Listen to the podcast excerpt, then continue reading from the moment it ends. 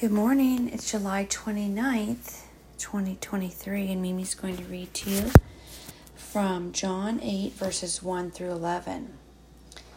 Jesus returned to the Mount of Olives, but early the next morning he was back again at the temple. A crowd soon gathered, and he sat down and taught them. As he was speaking, the teachers of religious law and Pharisees brought a woman they had caught in the act of adultery. They put her in front of a crowd of the crowd. Teacher, they said to Jesus, this woman was caught in the very act of adultery. The law of Moses says to stone her. What do you say?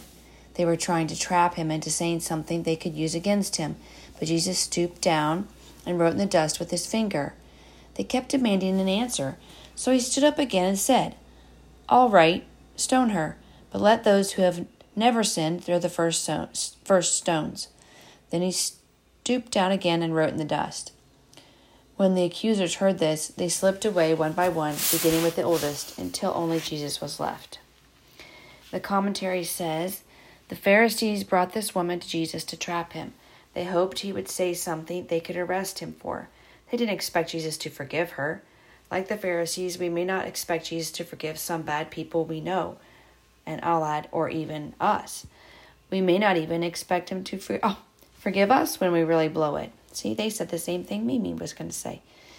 Mimi said, But Jesus wants everyone to turn away from sin and experience his forgiveness. Only Jesus can free us from the trap of sin. Turn to Jesus and be free. What can we pray when we sin is the question today. And one answer comes from Psalm 79 9. Help us, O God of our salvation. Help us for the honor of your name. O save us and forgive our sins for the sake of your name. Psalm 79, verse 9. Oh, you know what? Mimi missed the last couple verses. It said, only until only Jesus was left in the middle of the crowd with the woman. Then Jesus stood up again and said to her, Where are your accusers? Didn't even one of them condemn you? No, Lord, she said. And Jesus said, Neither do I. Go and sin no more. That was on the next page and Mimi messed that up, but I'm not going to re record today.